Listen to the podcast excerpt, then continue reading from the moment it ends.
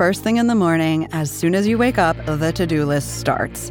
Does the car need gas? Hopefully those leftovers are still good. Why did I get CC'd Call on mom? No. You can't escape the to do list, but you can make the most of your me time with a relaxing shower using Method Hair Care products. Try Pure Peace Volumizing, Simply Nourish Moisturizing, or Daily Zen Shampoo and Conditioner for daily use. All formulated with long lasting fragrances and are safe for color treated hair. Reconnect with the best version of yourself. Visit methodproducts.com to unleash your inner shower.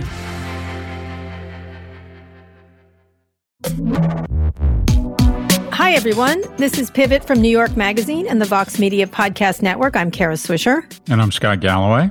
Scott, we have a lot to talk about, but I was up all night because my son drove back from college, which makes him like typhoid Mary of our house for Thanksgiving. So I sent him right to testing, right to testing, but he drove with a bunch of other kids. It feels very COVID to me. So he drove with a bunch of kids in an enclosed car with the windows Yes. up, Mm. singing rock, singing to their favorite Cheap Trick album. One never knows what happened along that road trip. Let me just tell you that I immediately sent him and he's down in the basement. I throw food down there and he's staying down there until we get the results. And then I may keep him there for a few more days. Um, good. That's what we're doing. Yeah. And what kind Yeah. of do you what what infrastructure? I mean, by the way, testing. I mean, there's so many so many second order effects here, but I'm curious how you got them tested because supposedly testing has uh, advanced or escalated the adoption. And I've always been a big fan Yes. of this channel of urgent care. Well, yeah, I didn't do the fast one. I didn't do the immediate one. I did one that takes 24 hours. You have to pay for it. It's this place. It's a really interesting little company called uh, Same Day Testing. Um, it's not really the same day. And your insurance will pay for it if it takes 72 hours and then 24 hours if you pay $195. See, that, that fucking makes no sense. Okay, just so telling you. insurance, again, trading off short term costs for Yeah. long term costs. Right. Because the only way you prevent the spread of this thing and massive uh, healthcare Yeah. costs. Uh, anyway, I'm sorry. But anyway, you have How to is pay he? more to How is the young man? He's fine. He's down in the basement. I saw him from a distance. I make him where I, he's not allowed upstairs. he's like, I have this basement that has a door and it has a back door, and so he can go in and out. And I may, I, I literally stayed up all last night. I didn't know he was coming so quickly because he decided to do a night drive kind of thing. And so I, um, I put new rugs down. I left him all the towels. I stocked his refrigerator. So I was up until like three in the morning fixing for my COVID carrying son. He's not, he doesn't have COVID, but still, it's like we have to figure everything out. And my mom's coming. It's, it's really quite, I was just thinking the amount of time I'm spending making sure people are tested and then into cars. And oh, then gosh, it's just, crazy. it really is. Figuring it out a bubble, figuring out when people get tested, if they should Yep. get tested again. Yeah. And then Amanda it's went away to see her family. She did all the testing and everything else. Um, and then she's, when she's coming back, she's going to have to quarantine for like, she's going to have to stay one place and I'm going to stay another. But it's really quite, it's just a lot of time. Let me Yeah. just tell, it's a lot of time. Oh, it's a lot. It's, a lot it's, of it's time. almost as if we're in a pandemic. I know it's it's really amazing and how hard it is to navigate. I finally found this place that you can pay for, and then it's you know just the the lines around the block here in DC. Yeah. Um, it's just, and I'm smart, and it's like, oh my god, for people who are, this could be a disaster this Thanksgiving for a lot of people. Anyway, in any case. COVID's son is staying in the basement until further notice. Well, the good news is is that one of the one of the things that COVID has done in terms of it being an accelerant is there was a trend, and it's an unfortunate trend, largely driven by the fact that for the first time in our nation's history, is kids at the age of thirty are not doing as well as their parents were at the age of Yeah. thirty. Think about that. That is really kind of ground zero of this dissatisfaction, I think, with our society. When you Yeah. look up when you look up and you think I'm not doing as well as my mom or dad, it's it's it's incredibly upsetting. And then it's equally ex- upsetting for the parents to look down because they feel as if they have not checked that box instinctually. True, though his his parents were very. He was my one son, my younger son, was like, my parents are too productive. Like we're too like Right. he doesn't want to keep up. We're we're a I little wasn't. bit. I wasn't talking in this instance. I wasn't Yeah. talking specifically about ah, yes, the Swisher family true. of But I'm saying, I, overachievers. I feel my kids are. what I was great. talking about, one of the trends, Yeah. back to me, Yes, thank yeah. you, and the Okay. insight that everyone comes here for is Go ahead. okay. So a big trend in our society was that more and more kids, especially young men, were moving back home after college or before college. Do you realize now, now there are more people between the age of 18 and 30 living with their parents than living on their own? Yeah, yeah. I mean, that's, uh-huh. that's really, I think that's really upsetting. Yeah. Well, back to me. He's going to stay here till the January 21st. He's not coming. He's not going back for the two weeks between Thanksgiving and Christmas. Oh yeah, that makes no sense. Yeah, and by the way, the schools going. are expecting that. We know that's Yeah. happening. Yeah. So anyway, so he's going to be with me for a while. That's why we're doing all this basement testing thing. Anyway, uh, speaking of which, you have a book coming out. We're going to devote the entire Thanksgiving Oh, that. show Well, thank to that. you. No, let's talk To more about turkey. about one of your kids maybe having COVID. Listen, you know what? By the way, Listen, everyone's you kid maybe has COVID started right now. last week's show talking about your penis excessively. So I'm going to talk about my Twins. children's. First two Listen, purchasers of the your book. Signed copy for Big Ed and the Twins. Okay, listen. Post Corona crisis to opportunity. So that's Yes. kind of positivity. We're going to talk. right. We're going to. Sp- it's coming out this week. Everybody buy it. We're going to talk about it full show on Thursday. You're going to go through Just it. by the way, by the way, it's dropping tomorrow, and this is very exciting. I'm number two in hot new releases in economics, but you know who's number one? Who? Well, who would be the worst person Mayor to go up Pete? I against don't know. Who? on Amazon in a book release? Uh, I don't Jeff. Fucking Bezos is number one. Oh. He has a book coming out the same day as me. Thanks, Jeff. But it's totally unfair. It's coming out in economics where my book is coming out. Shouldn't it come out in amateur photography, Kara? Uh. Shouldn't it come out in amateur photography? Do you know? It's so Seriously, that's what I have to deal with Bezos the day my book comes you. out. Bezos, he's going to keep topping you, and It's he's, you're called dropping, and he's and to top. investing or whatever. It should so be called "Feel My Midlife Crisis." That's You what know, that book last should be time called. I wrote a book, I was on Amazon. I was number two on the whole thing because it was so small. The thing was so small, but you know, it was ahead of me. What's that? Sugar Busters. What's that? I don't know. It was a book called Sugar Busters, and I could never top Sugar Busters. It's to, you're going to have to live with this. Jeff hmm. Bezos will top you. It's a better person to be topped than by Sugar Busters. God, gonna fucking you. Bezos. Seriously, that's All what right. I. Speaking of topping people, the new Wonder Woman movie will release both Yeah. in theaters on Christmas Day and available on streaming on HBO Max. I'm very excited. I have HBO Max. What does this say about Hollywood releases? They This had is- to. It was this just is a sitting big there. deal. Yeah. This is a big deal Explain because the big dealness of it. Well, if, if you think about it, theaters had uh, an incredibly important role. They were the sugar high right out of the gates. You could get, uh, and, and it's kind of ruined everything because everything's about guys in tights running around. But, uh, and I think that's created a huge opening for streaming video. But effectively, they had a stranglehold. Well, for the first eight weeks, they had a mandatory window where you couldn't be in home.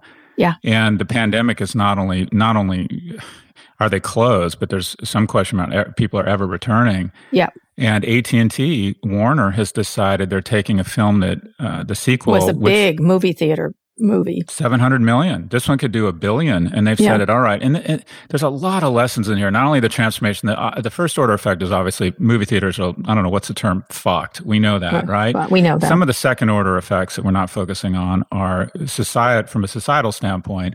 All the places where we used to run into people who maybe didn't look, smell, or feel like us, different economic class, which is really important for America, Mhm. malls, theaters, Yeah. are going away. We're becoming Well, more and more segregated. And that's a really terrible away. thing. It- that's that's a trend. I haven't been in a mall in forever.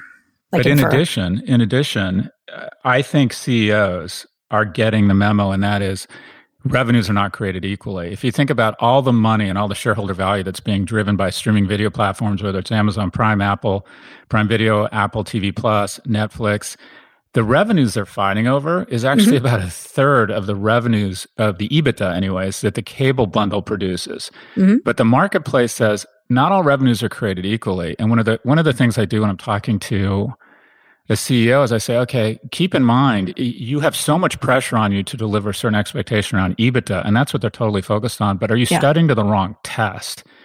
Because what AT&T and Warner have deftly decided is that if they can drive another one or two million signups for HBO Max at 15 bucks a month, 180 bucks, 180 million dollars in recurring revenue, that's worth the billion to two billion dollars in shareholder value. Even if they lose 500 million of that billion they would get by keeping it exclusive in theaters. Yeah, and they couldn't wait, right? Like they couldn't wait this thing Well, until next summer. Black Everything's going to be delayed. I know. I would like to see this one. I was really excited to see, and the Top Gun one. There's the James Bond movie. It's. I think that's still. But, but you know why this has happened? Because? Tenet, they decided to go into theaters with Tenet Yeah. and it didn't work. Didn't work. Yeah, Uh, didn't work. this is this is and and Pixar's taking a lead here, and it's Yeah. it's releasing their latest on Christmas Day. I'm totally watching Wonder. That's what I'm doing. Christmas Day, watching Wonder. Yeah, and it could drive. I bought Mulan. Didn't love Oh, you Mulan. did. You, you, eh, there's so many models here. There's a hybrid concurrent release, which AT and T is doing. There's exclusive to the release. And think about this. Think about what an advantage. I mean, it's just so shocking.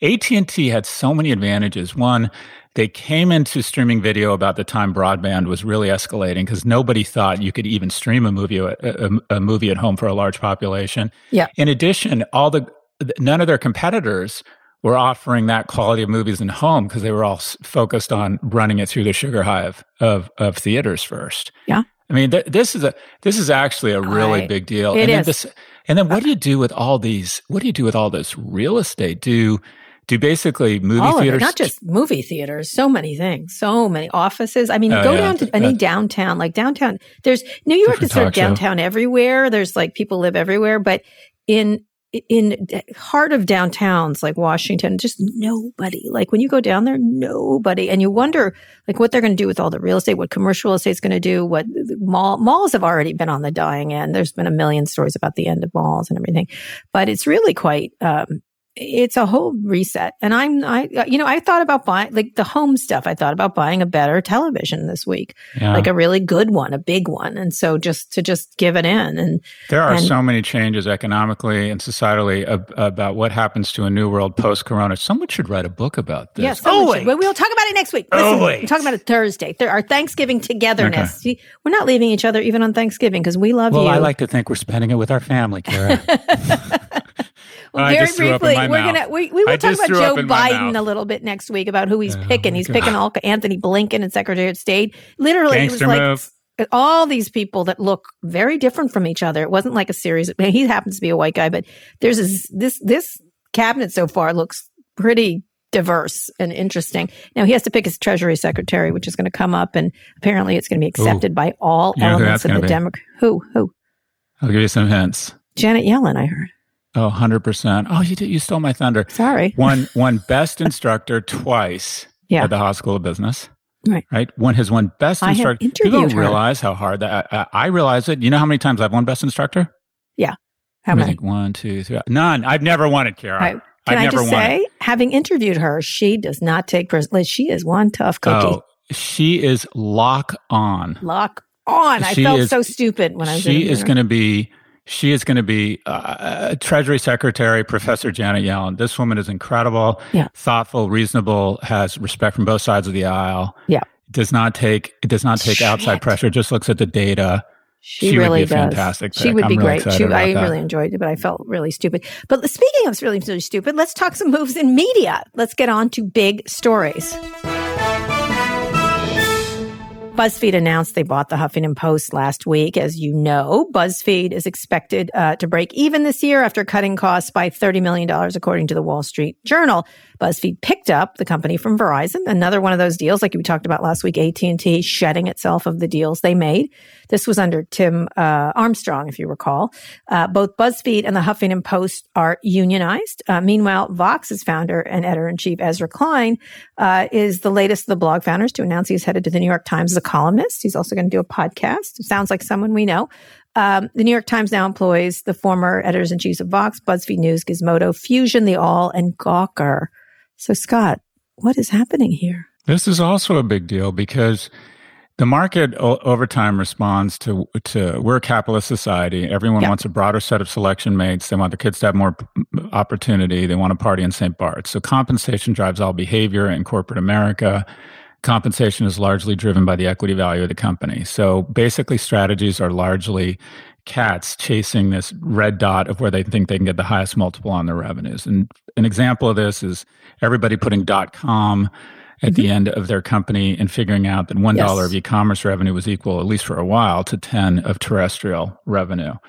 And everybody made this bet, not everybody. A lot of people made the mistake of thinking that uh, uh, the media companies that were the new guys, right? The HuffPost, the BuzzFeeds, were worth a lot more. A lot of a lot of investment capital has just been evaporated there. What they failed to what they failed to realize is that the the arbitrage and the disparity between low multiples and high multiples isn't on the medium any longer.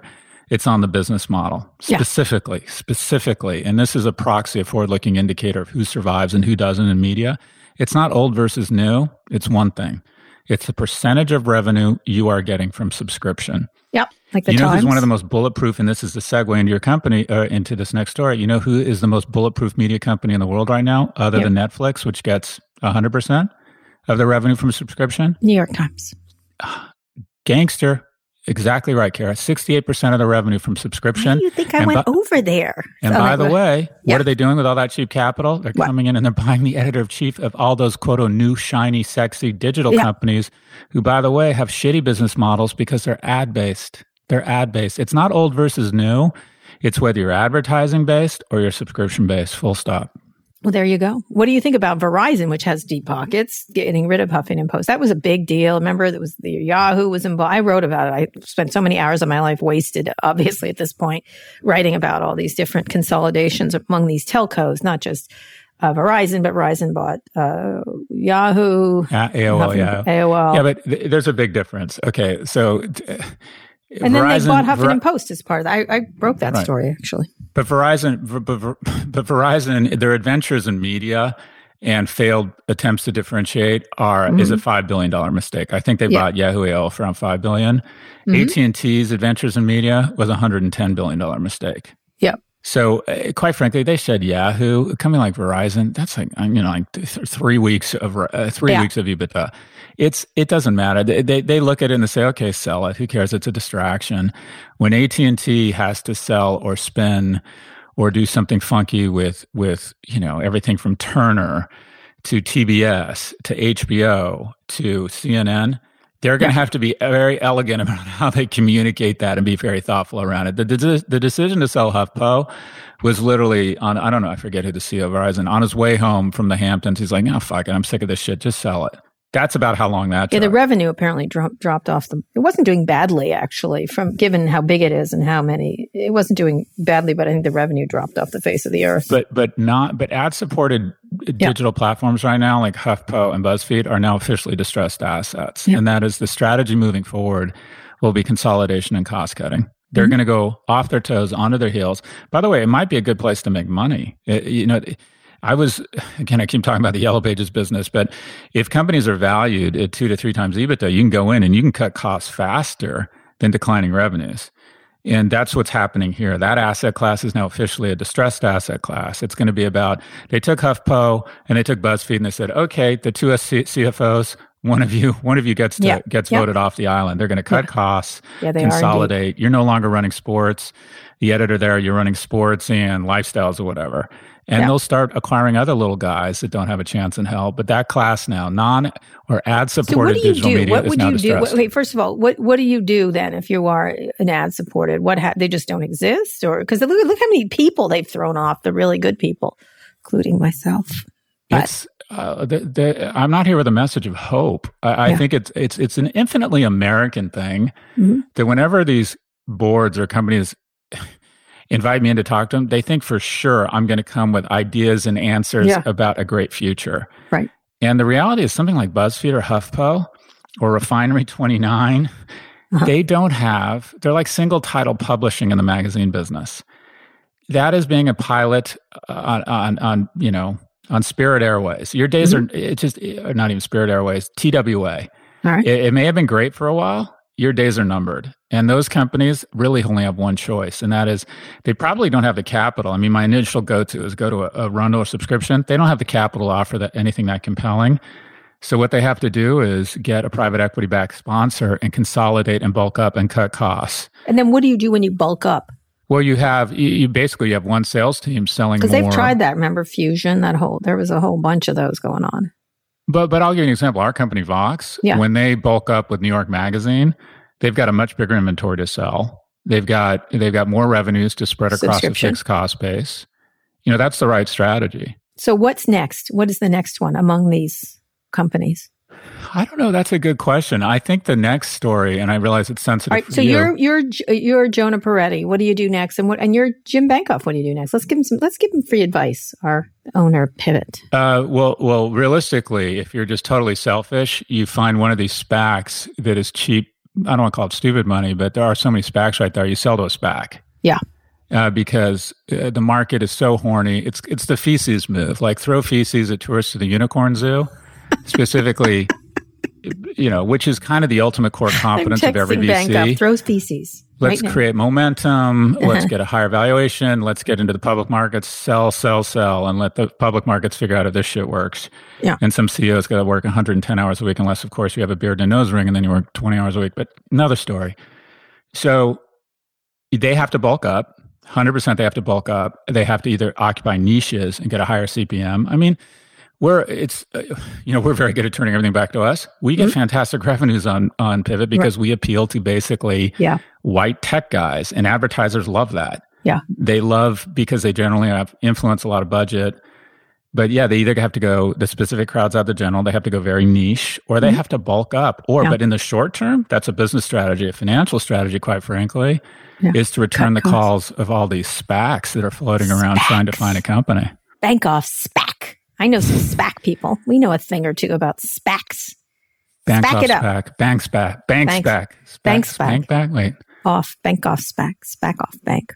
Oh, that sounds dirty at this point. Yeah, All there's right, a so, website. So, so though you never ask me questions, I will ask myself a question because it's well, written yeah, here. by I'm sorry, that was rude of me as, as usual. So you you are ground zero for this, and I was literally yes, avoiding it because I, I, didn't want to put you in a comfortable spot early. I was early as usual. I'm always early. But everybody's following you, and and yeah. but this goes back. I also sold notion. early because I saw so you know what I mean. Like but the I New York Times, everyone says what's happening here. You know what's happening here. The New York Times is finally paying up. Yep. New York Times is clearly saying, "Hey Ezra, hey Kara, here's some real uh-huh. cabbage and real opportunity and scale and reach and infrastructure." And they have to, by the way, it's theirs to lose in the in the podcast space. I that's what I told them. I'm like, either let Spotify do it or you can own it. Like, don't let another a pitch go by. This is the one you yeah. can win in.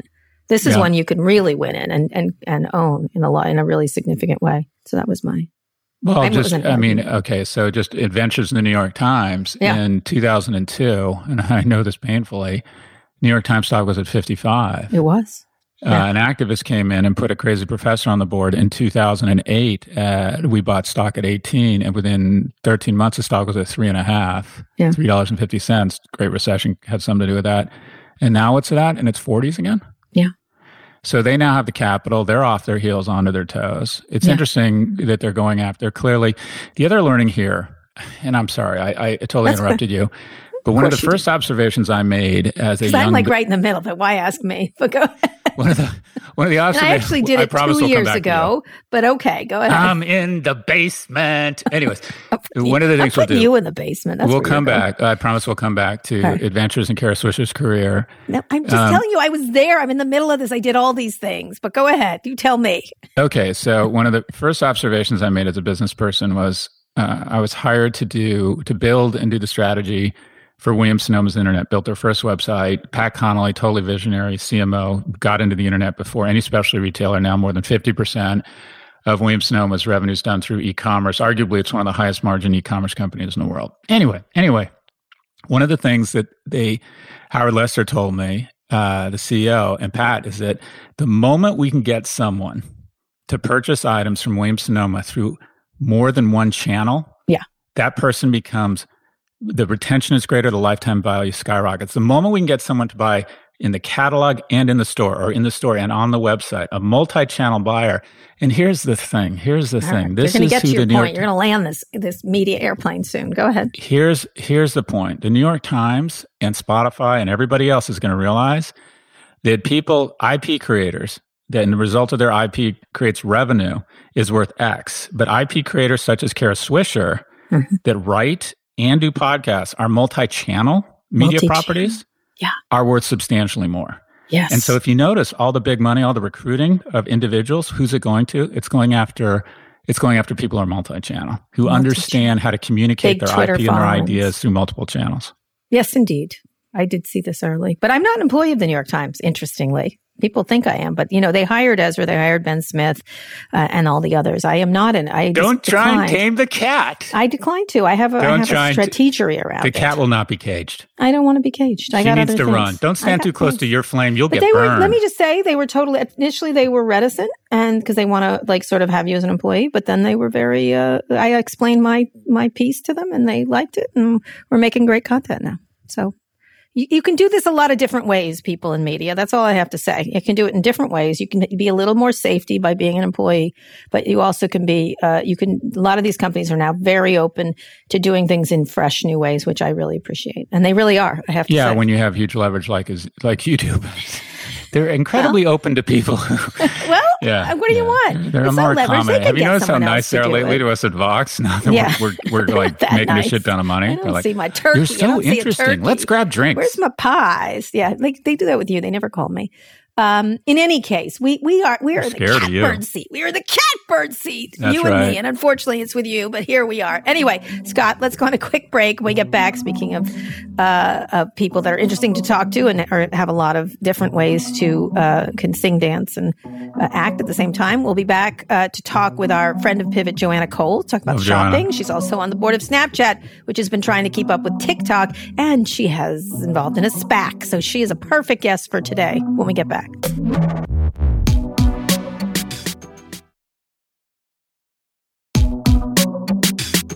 Scott, we're back. We have to do this very quickly because Joanne's coming very soon.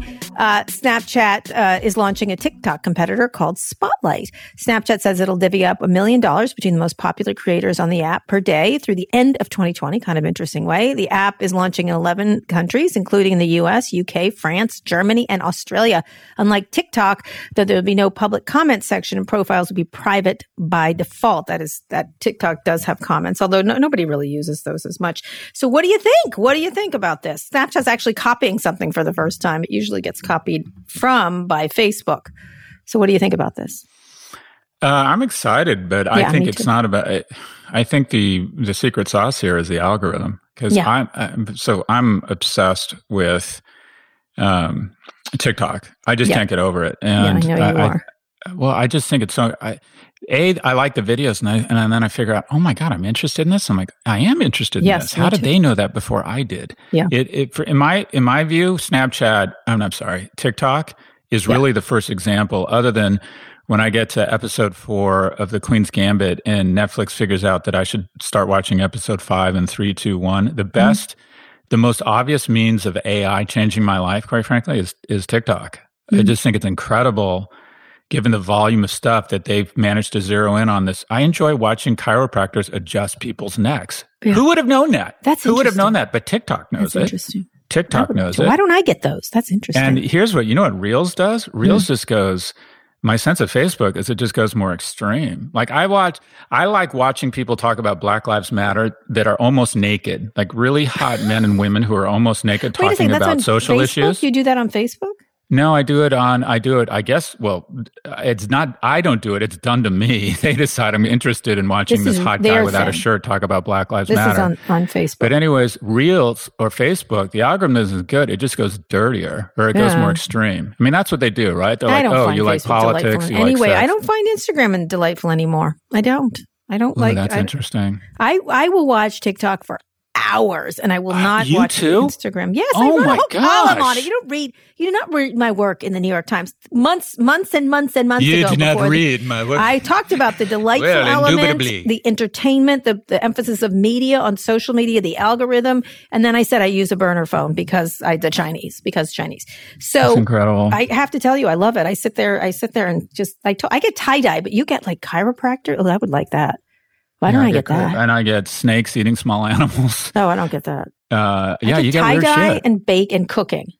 Oh, see, yeah, we get much different things. I would like to get a chi- how do I get a chiropractor? Send me a link and then I'll start watching chiropractor ones and I'll get more. I would like yeah, I don't think you need to see what I'm saying. I yeah. doubt it. I'm sure. Yeah, no. No, uh, you know, it, doesn't go that uh, dirty ever for me. That's another thing that I like. It doesn't go It- extreme. It, it doesn't. It doesn't go dirty. It Right. goes like very PG thirteen. Like let's pretend you're interested in this issue, but the person talking about it forgot to put on her bra. It's yeah, that. okay, it- okay. It's right. very good that Let's way. talk about Snapchat. What is their unique contribution to this? well, Snap, they're fantastic in terms of product. They're Yeah. fantastic in terms of design. They've basically been Facebook's product development department for the last ten years. It's a good opportunity now that TikTok's on But its heels. I don't. I, and again, it might be that it's like you know the functional families are the ones you don't know. yeah, I find that AI. I assume AI takes deep, scary, design, intense design too. research, algorithms, investment. I mean, I, I don't understand how they do it, and I assume that that is a real barrier of entry. And I wonder if if Snap has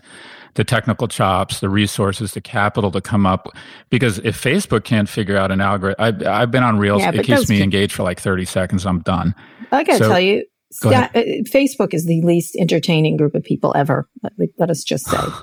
They are the least. Say more. Say more. They're just like they couldn't create anything creative if, if their life depended on it. I'm sorry, they just can't. They can make nice lists and create, you know, dumb groups where people talk about Antifa coming to their town, but nothing interesting.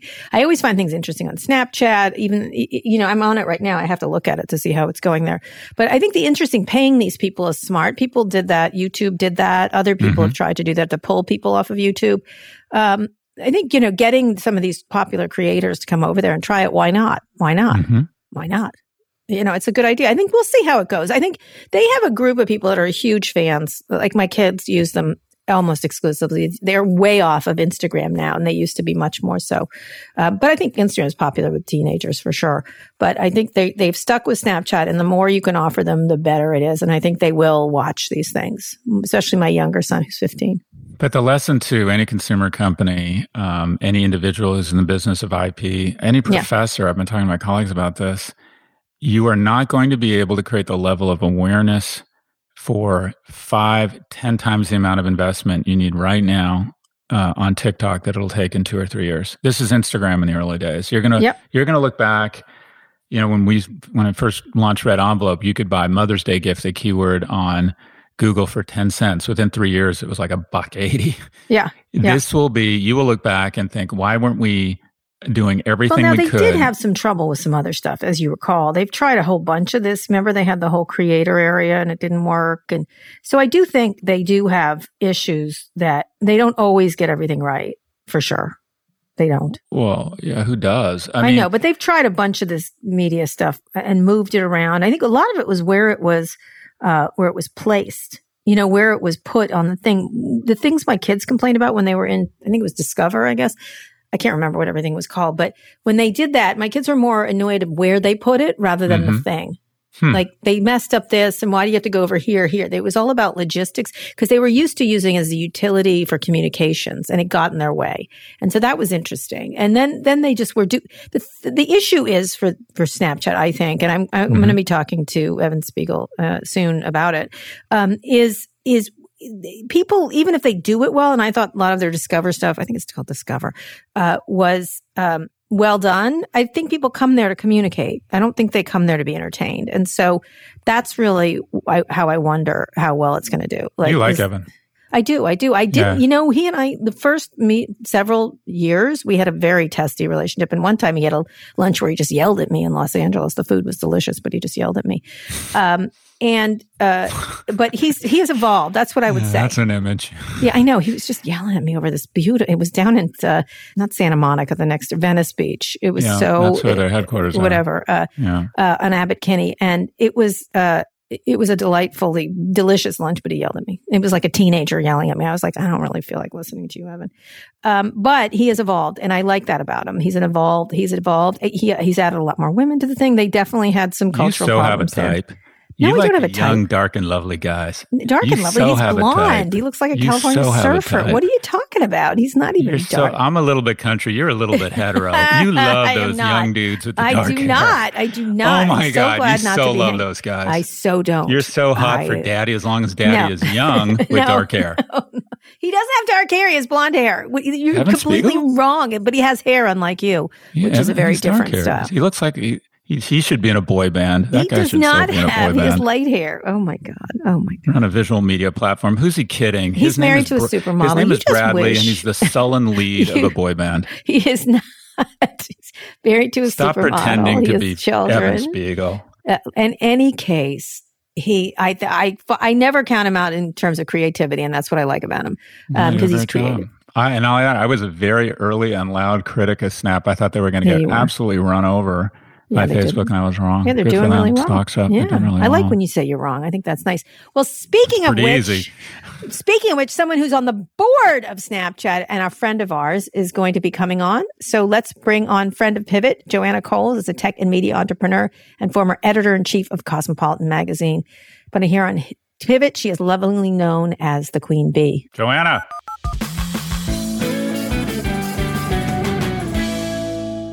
Joanna, welcome to Pivot. We were just talking about Snapchat, upon which you are on the board. They're talking about their new spotlight.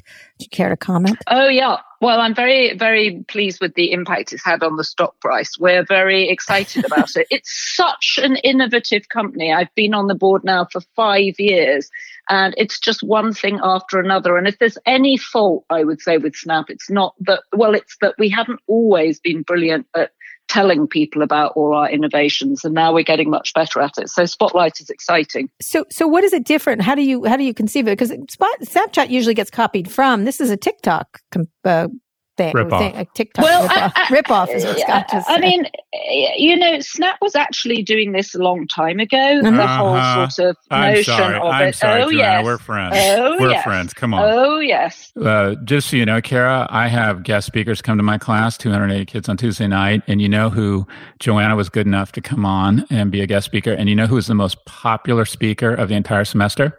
Joanna. Andrew Yang. But number two was Joanna. the students absolutely love. Anyways, back to the pivot. Okay, so Do you know, Scott? I will just say I was walking down Mercer Street the other day, and someone shouted at me, and it was from it was one of your students oh, who nice. said how much she loved your class, and I was like, "Are you Oh, sure?" you're And she right. was Right. emphatic. She was emphatic that she She's enjoyed your class. I've been I've been voted most I've been voted most innovative. Anyways, uh, Ask a question, Scott. okay, okay. So Let's get to uh, ten years, retail, not even ten, SPACs. Five years ago, if not 10 years ago, or 10 years ago, if not five years ago, Joanna Coles was at the epicenter of printed magazines and fashion. Mhm. I'm going to go out on a limb here and say those were not great, great, you know, carts to attach your horse to. Wait, great horses to attach your cart to. Do you mean wagons to hitch my ride to? There you go. Whatever. The wrong rocket fuel, the wrong horse to ride, whatever it is. And now you're kind of in ground zero of not only media, Snap, but you're also on the board of a hardware company, Sonos, which is one of my favorite brands in the world. Mhm. You have, I don't want to say reinvented yourself because you've brought the same skills, but you clearly have an ability to see around the corner and see what's next and how to position yourself. What do you see? Uh, what do you see as kind of the next, the next thing or things in and in, media in or shopping too. or- What in fashion or wherever. Yeah, well, I will say, uh, uh, I mean, magazines were in decline. I got the last great years of them. It, obviously, uh, it was managing an industry in decline. And at the end, I was the chief content officer for Hearst, so overseeing 300 magazines globally. Um, and as fast as you could pull them into the digital era, it was very hard, obviously, to keep up with the scale of something like Facebook or Google, which, as we know, has sucked all the advertising uh, Yeah. out of these businesses. But enormous fun to work there. And, you know, you really came across very creative people, and fashion is such an interesting thing to be involved in. Uh, you know, and I spend a lot of my time now thinking about the future of fashion online, the future of retail online. Uh, clearly, COVID has given us a glimpse into the future. I think it's sped up uh, or it's accelerated, as everybody's saying at the moment, shopping trends uh, probably by 10 years. And that's what the head of Shopify was saying the other day. And I think I think he's right. And you I see wonder where he got all that. these. I'm oh, sorry. Go ahead. Uh, well, he got it from you. He got it from Thank you. you. Thank you. Oh my god. yeah, I'm a regular He's listener. a I know that yawning you maw love. of insecurity, Joanna. Keep going. Um, No, oh, they just all are. They all are, Kara. Number Kara, two you and I behind know Jeff that. Bezos. You and I know that. okay. I'm sorry. Go ahead. Um, but uh, clearly, what's interesting about shopping is that for the most part, it's habit driven. And what COVID has been able to do is break those habits. So, you, you know, you used to think of uh, e-commerce in particular as sort of about one-off purchases. Then it became about staples, and now I think you're looking at real innovation around really high value purchases. So you think of something like Opendoor, mm-hmm. Carvana, people buying houses. I was talking to someone the other day who'd moved from Brooklyn to LA, bought their house online, never seen it, got there, admitted Wow. it needed a bit more work that he, than he'd anticipated. But nevertheless, you see people are thinking of transacting in completely different ways now because of COVID.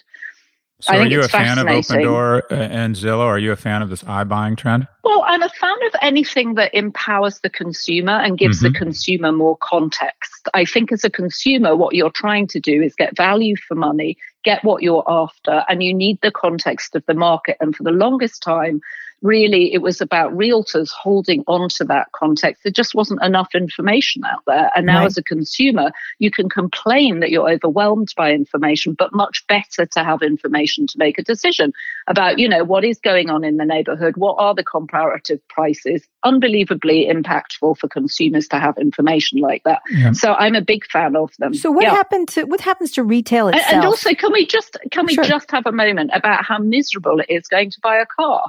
I mean, everybody talks mm-hmm. about the mm-hmm. experience of, of buying Tesla, whose stock I noticed had gone up again today.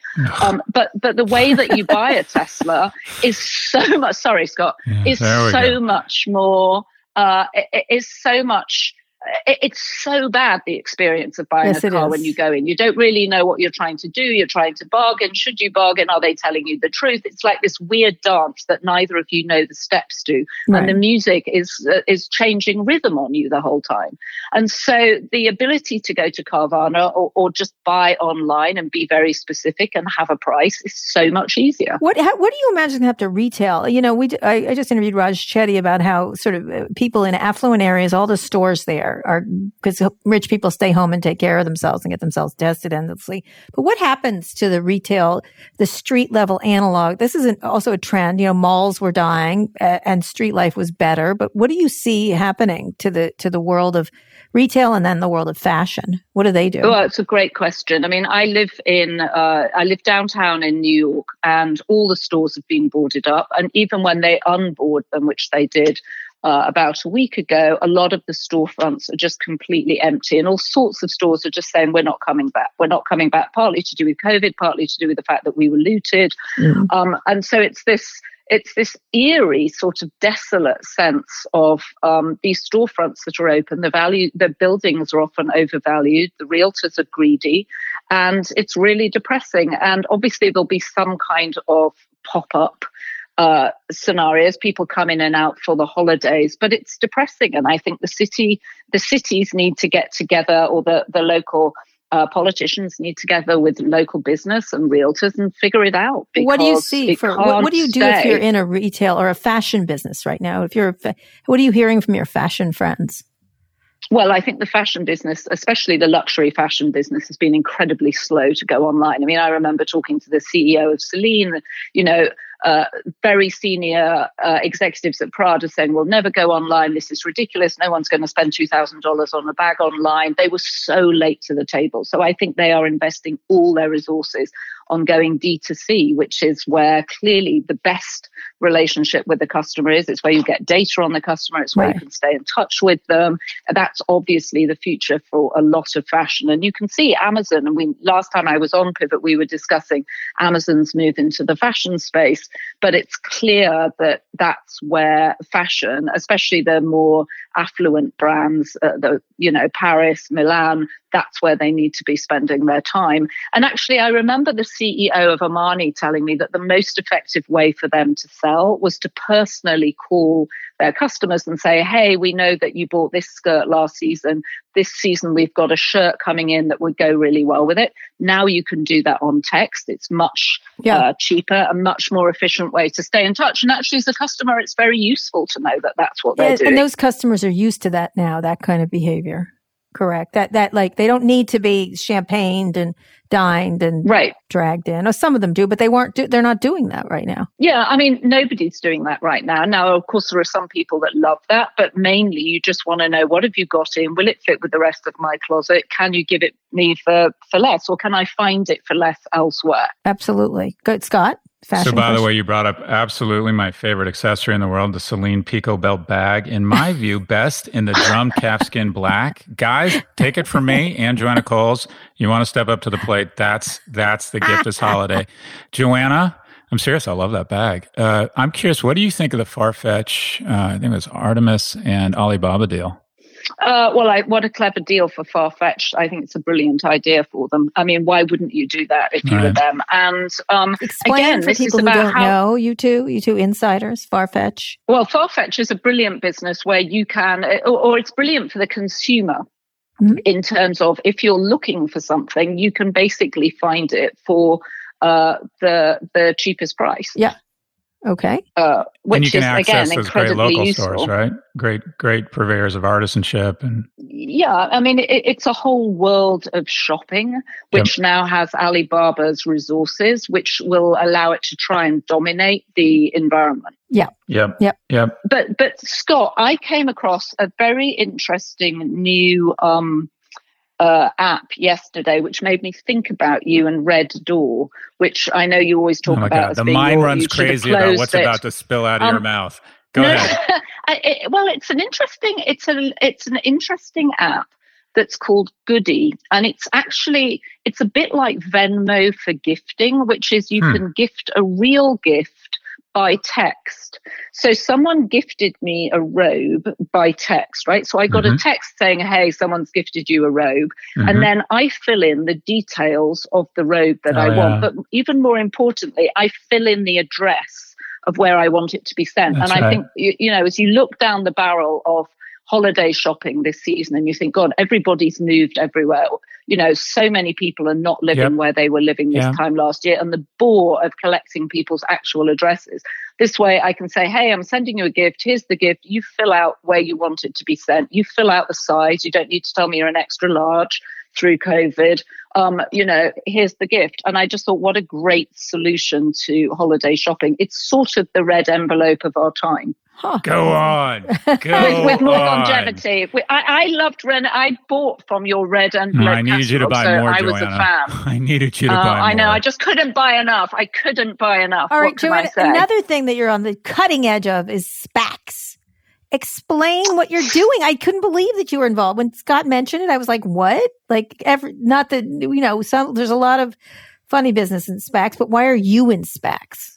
Well, I, I These are special not be in acquis- special, pu- special special purpose, uh, special acquisition purpose companies, acquisition companies. Yeah. Yeah, which which enable high growth companies to go public faster. The traditional Mhm. IPO process, as you know, is laborious and very distracting for a CEO and for Yep. senior management, and it takes a long time. And SPACs have been around for some time. They weren't sort of very uh, highly thought of, but they've been growing. And then this year, you've seen $60 billion worth of investment dollars move into SPACs. Yep. Um, you saw, I mean, you've mentioned on the show Bill Gurley sort of uh, seminal essay on why he would never take a company public with a traditional IPO again after Lemonade. Mhm. Uh, and the staff were left sort of high and dry because the bankers said, well, we're taking you to market at 27. It ended at 69. Yep. And the people that get screwed in that situation Yes. are the people who've been working there. Yeah, for and the last companies for the yeah, exactly.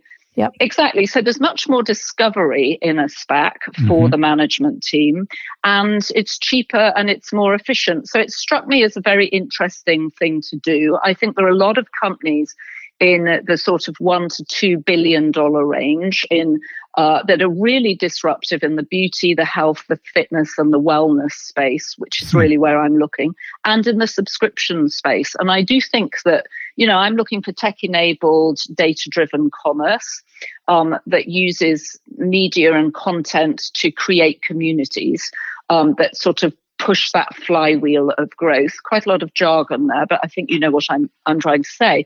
Um, and I just thought it would be really fun to to to do one. And oddly, that space is not really heavily crowded with SPACs. There are a lot of SPACs out there, but many of them are looking for different things. There's a lot in the uh, electrical vehicle space. There's a lot in the energy space. There's a lot in the healthcare space. But women make 80% of the household decisions, consumer decisions.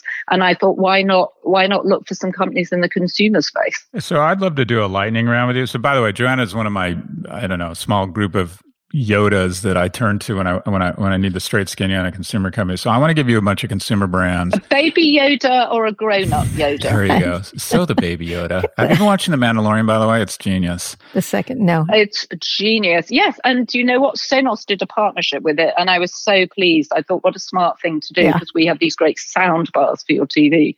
Pedro Pascal, like a working soap I am opera doing actor The Crown Chi- last season, even though I didn't watch any of the Oh, other Cr- seasons. Crown, so the good, isn't Diana it? years. So But good. now And- I'm going back and watching the other seasons, which I never did. Yeah, well, Helena Bonham Carter is an absolute Brilliant. triumph. The, the episode with where Margaret Thatcher goes to stay at Balmoral with the royal was family, cap, Yeah, well, so good because it captures this awful nuance at the heart of, of Britain about the class system and Yeah. how, you know, Princess Margaret was able to patronize Yeah. Margaret Thatcher, who'd done this astonishing feat of coming from a grocer's daughter Yeah. to be the first female prime minister.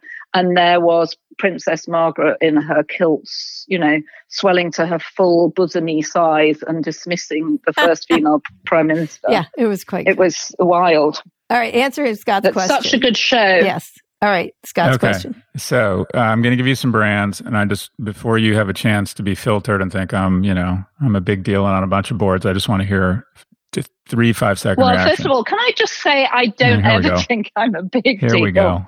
Okay, yeah. Uh, you, enough of the British accent describing how wonderful the crown is. For God's sakes, uh, Tiger King. Anyway, so Innovative. innovative. All right, just give me your gut reactions here. Rent the runway. can we just talk about? Can we just talk I get, I get you two on a podcast, how and I, good? I I get would this at home. I don't to- need this here.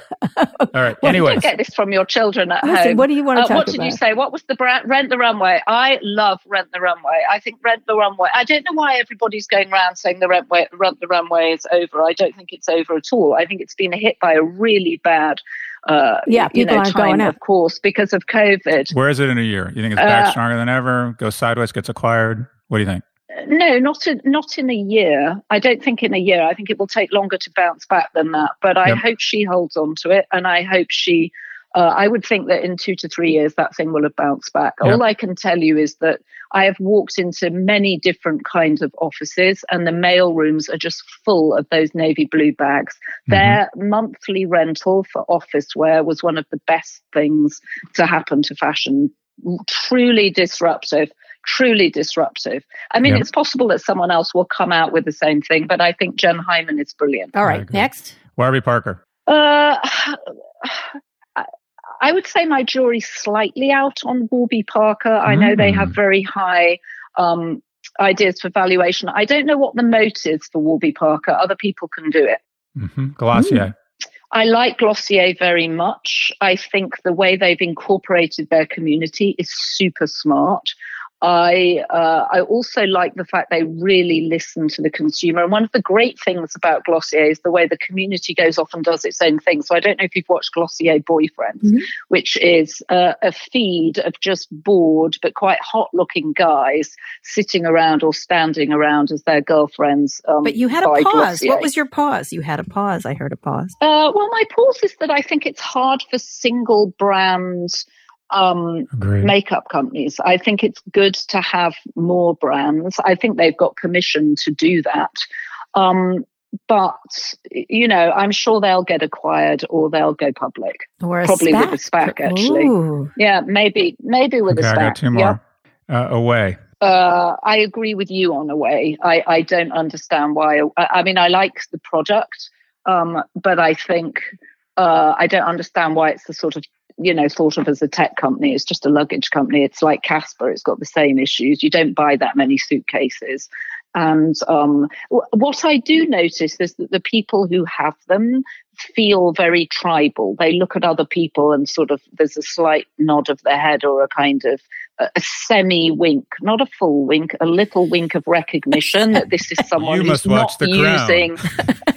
Um, who's not using a Tumi bag, right? Because up Yeah. until now, it had always been about the black zip-up Tumi Yeah, bag, but which too many felt very people are all corporate. douches. But anyway, no, next one, Sky. They're not all douches. They're not all douches. Oh, wait, Tumi, I'm going to have defend Tumi luggage, but but it's very corporate. I Yeah. don't want a Tumi bag because it's too corporate. So I'll wait. I know what luggage Joanna owns, and I don't even know what luggage. You so own a Rimowa. Am I right or am I right? Uh, in my dreams, actually, I In your do own several away bags. Oh, Um, because I want to indicate I'm a creative. I'm not a corporate. I use Patagonia, but I would like, Patagonia um, only. Uh, and I'm sure you use a backpack, right, Kara? Have Yes. you ever used a suitcase? I think you just throw it on your back and off you go. I have a paper It- bag. listen, it's a- I put it Oh, in a it's paper bag. It's a third grade can boy on his way to school. No, it's All kids right, for last one. We If- gotta we gotta go. Come on. Hold on, okay. more. Well, can Okay. I just say that if I if I do a transaction quickly in the SPAC, which is very much my intention, then I will buy myself an entire uh, series of Rimowa luggage. All How about okay, that? good. All right, Okay, last anyways, one. Scott. last one, but this has totally come off the rails. All right, last one, a media company. it's probably, it's arguably one of the most valuable media companies in the private sector right now. Calm. Oh, I think I think Calm is a brilliant a, brilliant app actually i know so many people that use it i don't know where it sits in terms of headspace i don't know whether or not they do a roll up mm-hmm. uh, but i think calm has got a permission permission to go into all sorts of um, things around the fitness and the health and wellness space mm-hmm. i think they've done a great job and obviously you know hugely helped by covid perfect joanna there you go there you go usual, you heard it here you are brilliant. In fact, I'm now feeling calm. Just even you right. saying the word calm come, just calmed me down. Oh, good. I like that commercial. We all sit and stare at it. Um, when when you do your SPAC, when you decide when you're going to do that, uh, will you come back and tell us why you picked the SPAC you picked? Explain it to us in detail. I will happily do. It. It's got to be within two years. Yeah, you Hopefully do. You have two years. That's a long can time. I, can I be head of HR? Let's really be innovative. No, do not let Scott hear HR. HR. Do Come not. On. Let me give you Come some on. advice on that issue you can do something you could be you could be strategic um, elf how about strategic, strategic elf? elf? Where'd that come from? On that note, Joanna, thank you so strategic much. That was perfect. Merry Christmas. Gangster Chronicle, second most popular guest speaker in brand strategy. All right, Scott, uh, one more quick break. We'll be back for wins and fails.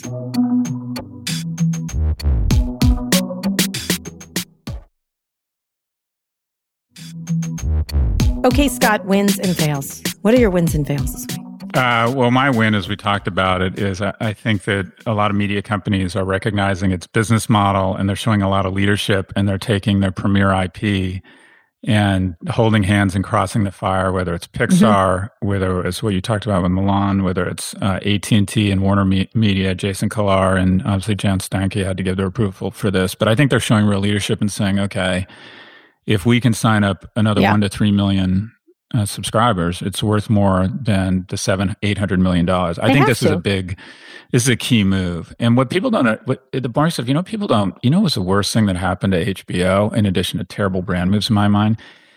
The government, the DOJ, which decided, I know, let's let's trash our credibility and file antitrust against AT&T because with 130 million they should have to sell Adult Swim and the Cartoon Network despite the fact that Apple has a billion and, and Android has two and a half billion. But anyways, them holding up HBO Max for a year to 18 months probably cost HBO Max billion. between oh, five and 20 million yeah. Yeah. subscribers. Yeah, they were slow to they were slow to you know, you really there. you don't recognize the ramifications, and in this instance, entrenching the incumbents, uh, specifically Netflix, Amazon, and Apple. yeah. Apple you don't realize the kind of damage that really shit for brains uh, regulatory or regulation when you take great departments like the Department of Justice and you politicize them, when you weaponize them, and you say, yeah. guys, can you stick your heads up your ass for the next 12 months and distract the entire corporate market, pervert it, make it weird.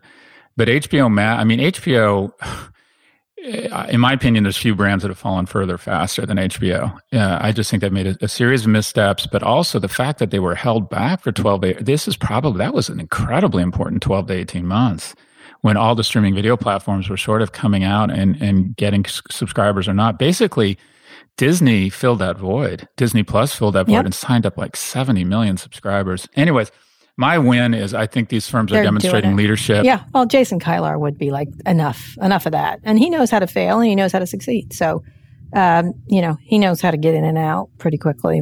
That's my win. Okay. Um, and do you have a win? Uh, I, I, I think that I, I do like the Biden selections of who they're having, um, who they, uh, who they have selected. I think it shows a lot of care. It, you know, everyone makes fun of his basement strategy, although Trump has completely disappeared. That's a win, not having to hear from Trump except on Twitter. And then you can totally ignore that, not hearing his loud, obnoxious, fallacious voice. Um, but, uh, but I think very careful and interesting. We'll see how it goes. I think he's got an uphill battle because of the situation, but maybe, um, maybe, maybe it just promising. It's promise. It made me feel good. And I, it's not just feel good, feel good. They're really good selections. They're really, it's not everybody I knew. I was expecting a lot more people like cronies. You know what I mean? And it was a little more mm-hmm. interesting. Some of these people, and I've had to read up on a couple of people. I didn't know a lot about, they seem very, like the woman who's going to run, um, oh, which one? Oh, the woman they just picked for one of the national security, but whatever. In any case, all the selections I'm have had to look up and which is great, which I think is good. And they all seem incredibly competent, uh, people. uh, experts in their area. Um, the only one who sort of showed up was John Kerry, but okay, you know, yes, as the climate czar kind of thing. Um, I, I, in any case, I'm very happy about that. And the uh, fail for me is well, is this the, these these Republicans have got to like I don't know what they're doing to themselves. I don't get it. I get they're focused on Georgia, but this is not any way to build a party through crazy Sidney Powell, who got you know they dumped but not really dumped the Kraken lady um, who they, mm-hmm. you know, they had her out front and now they're saying she never was with them. I mean, it, they're just crazy. So that's, that's it. That's what I would say. Okay, Scott, do you have a fail? I do. My fail is that um, our xenophobia uh, and also obviously our, our COVID 19, but specifically our incompetent uh, response to COVID 19 has resulted in a 43% decline in international students this fall. And international students, in addition to the dirty secret of education, as we claim we welcome international students for diversity, that's bullshit. They pay full freight. They're our cash cows. So in addition to putting pressure on the university system, if you think about a brand, I mean, we, we literally have absolutely no, we, we don't register a fraction of the incredible power that the American brand has on our everyday lives in terms of people paying more margin for anything that comes from America, in terms of their inclination to not help our enemies. Yep. In terms of them letting their best and brightest children say, all right, if you want to go to America, you can go because I believe, I believe in that promise. They have no idea. People, people don't realize we're the apple of whatever you want to call it, geopolitics. And the brand is a function of awareness when we have kind of this 24 by 7 commercial because we're great at, at media running around the globe, but also the best and brightest from around the world come here for four years, and they generally speaking love it. And a lot of them stay, but a lot of them go back and say, you know, these are good people and we want to work with them. And the notion that we are taking this incredible asset, and also if you look at the NASDAQ, about 60% of the market cap of the NASDAQ is run by people who are first or second generation immigrants who came to school here. Yes, our xenophobia, Scott. So this is, this is again, we suffer from this inability to, you know, this nationalism, the swagger, this bullshit, this xenophobia is literally trading on our kids' prosperity moving forward. So, it's a big fail that, that international students don't want to come to college here. Yep. It's 40 Hopefully that might change. Percent. It's almost been cut in half, Kara. I know. Uh, this is the damage one person can make. You know, this is why elections matter. And this one's still going on. Not really, but it is in the mind of Donald Trump. But it will be over and we will hopefully get back to business in a way that, that, that will focus in on these things. That's a very good loss. Speaking of uh, when next week on Thursday we will be here Thanksgiving talking about Scott's new book, which has just come out, uh, post Corona, uh, a crisis to opportunity. We also might have to mention a story broke while we were talking. Amazon has hired Pinkerton detectives. There's all this this drop of all these internal leaked documents from inside its global security operations center revealing the company's use of Pinkerton, Pinkerton operatives, private intel to spy on workers, and extensive monitoring of labor unions, environmental activists, and other social movements. Oh dear, dear, dear Amazon. So maybe we'll discuss that in, in relation to your book and things like that, the power they have. All right. Um, Scott, thank you so much. We'll thank be you. back. Uh, what a difference a week makes. As always, email us at pivot at voxmedia.com to be featured on the show. And maybe you can be as sexy as Bob from Brooklyn, who did a really good uh, one last good. week. And we want more like that. Scott, can you read us out? Today's show was produced by Rebecca Sananes. Fernanda Finite engineered this episode. Erica Anderson is Pivot's executive producer. Thanks also to Hanna Rosin and Drew Burrows. Make sure you subscribe to the show on Apple Podcasts. If you're an Android user, check us out on Spotify. If you like the show, please recommend it to a friend. Thanks for listening to Pivot from New York Magazine and Vox Media. We'll be back later this week for a, a breakdown of all things tech. Open quote. We are not the leader of first choice because we're always right or because we're universally liked or because we can dictate outcomes. It's because we strive to be the best of our ability to align our actions with our principles and because American leadership has a unique ability to mobilize others and to make a difference. That is from Antony Blinken, our new Secretary of State. Yes.